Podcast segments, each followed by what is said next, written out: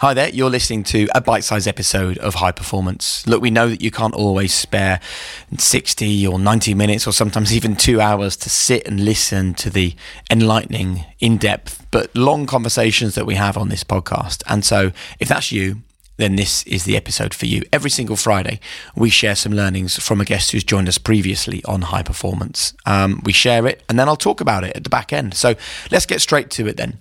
This is when we were joined by football referee Anthony Taylor, who gave us the kind of insight that we don't normally get into the world of the referee. And I think the most important thing for us all to do with an episode like this is to suspend our opinion and put empathy at the centre of our thoughts. Here's a small taste of when Anthony Taylor joined us on High Performance. You make an incorrect decision on the field because your your your position is wrong. Right. That your angle and your, your view's not as good as it could be. So there's a there's a really good example from a, a few years ago at Swansea where where I gave a penalty for handball, and it was actually handball by the attacker, but because because in that particular moment I lost concentration I was lazy. I'd got totally the wrong position. The angle you're looking at is it just makes it look like the defender handballed it. Now, people listening to that will go, "Well, that's just a ridiculous way of explaining it." And how can you not see that the handball is by the attacker? Well, my challenge to the, anybody who thinks that is to truly understand the process you've got to go through. Give it a go because it it would even happen in junior football.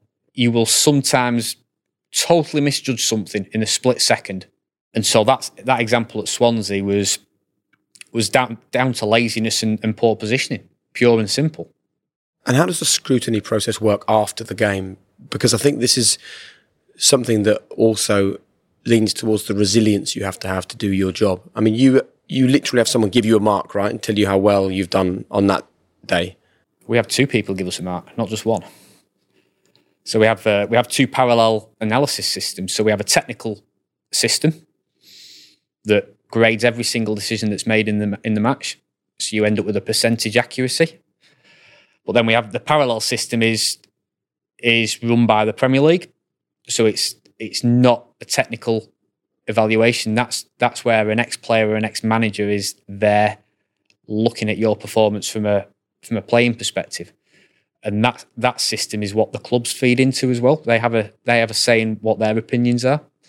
And so everybody's got an opinion on on what's going on. And sometimes those opinions are formed which don't actually fit in with what law, the laws of the game are. We might be using interpretation from four years ago.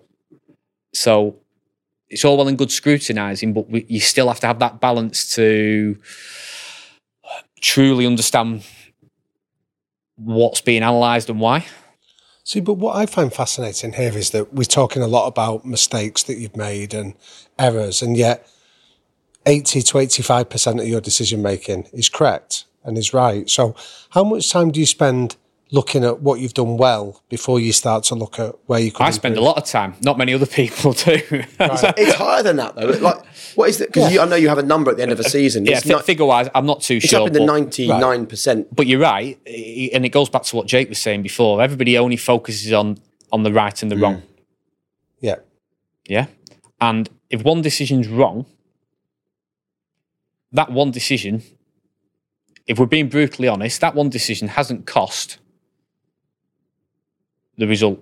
It's not cost the team the result. It might have played a part, but there's lots of other facets that have contributed to the result.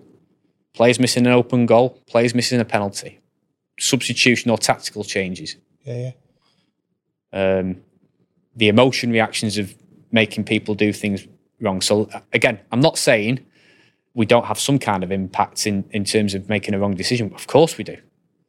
But again, that that that balance one refereeing decision mm. doesn't doesn't settle the match. You know, this, what this is making me think about is that I've done ten years of presenting football programs, maybe sixty or seventy games a year. That's over five hundred games of football I've hosted. I don't think we've ever analysed a brilliant refereeing decision and talked about how on earth did he see that? How did he get that right? How did he deal with the pressure from the players? How did he cope with the crowd in that moment? How did he communicate his decision to get the players back on side? Never, not once. There's two or three examples from last weekend's matches where goals have been scored because the referees are, uh, allowed play to continue after something's happened and the team's benefited from it, but nobody wants to talk about it. So, what message would you would you like to share in given this opportunity with people? How would you like us to view referees? More understanding and more empathy.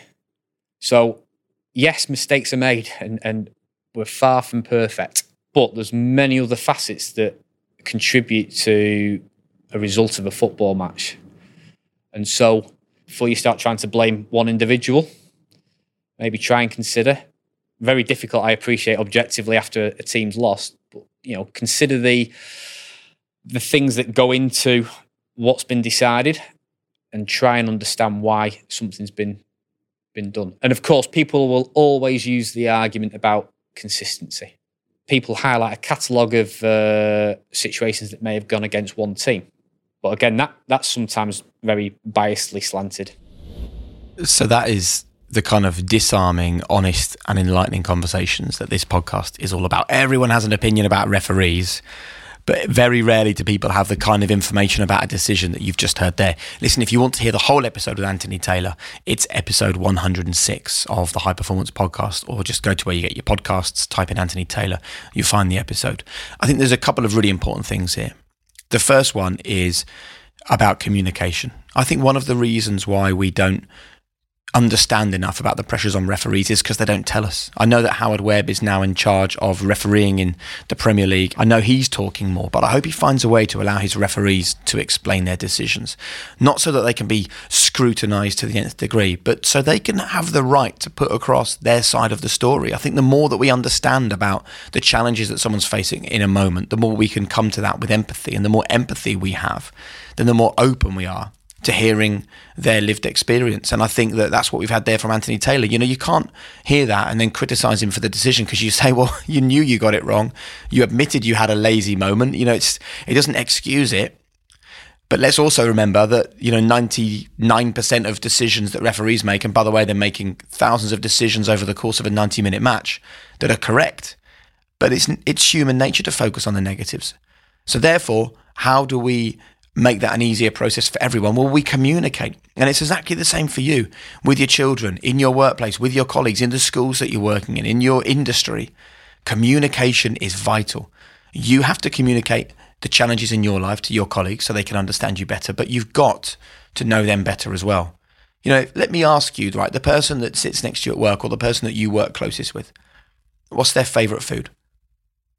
How long have they been married for? What's the name of their pet? How many children do they have? Where do they like to go on holiday?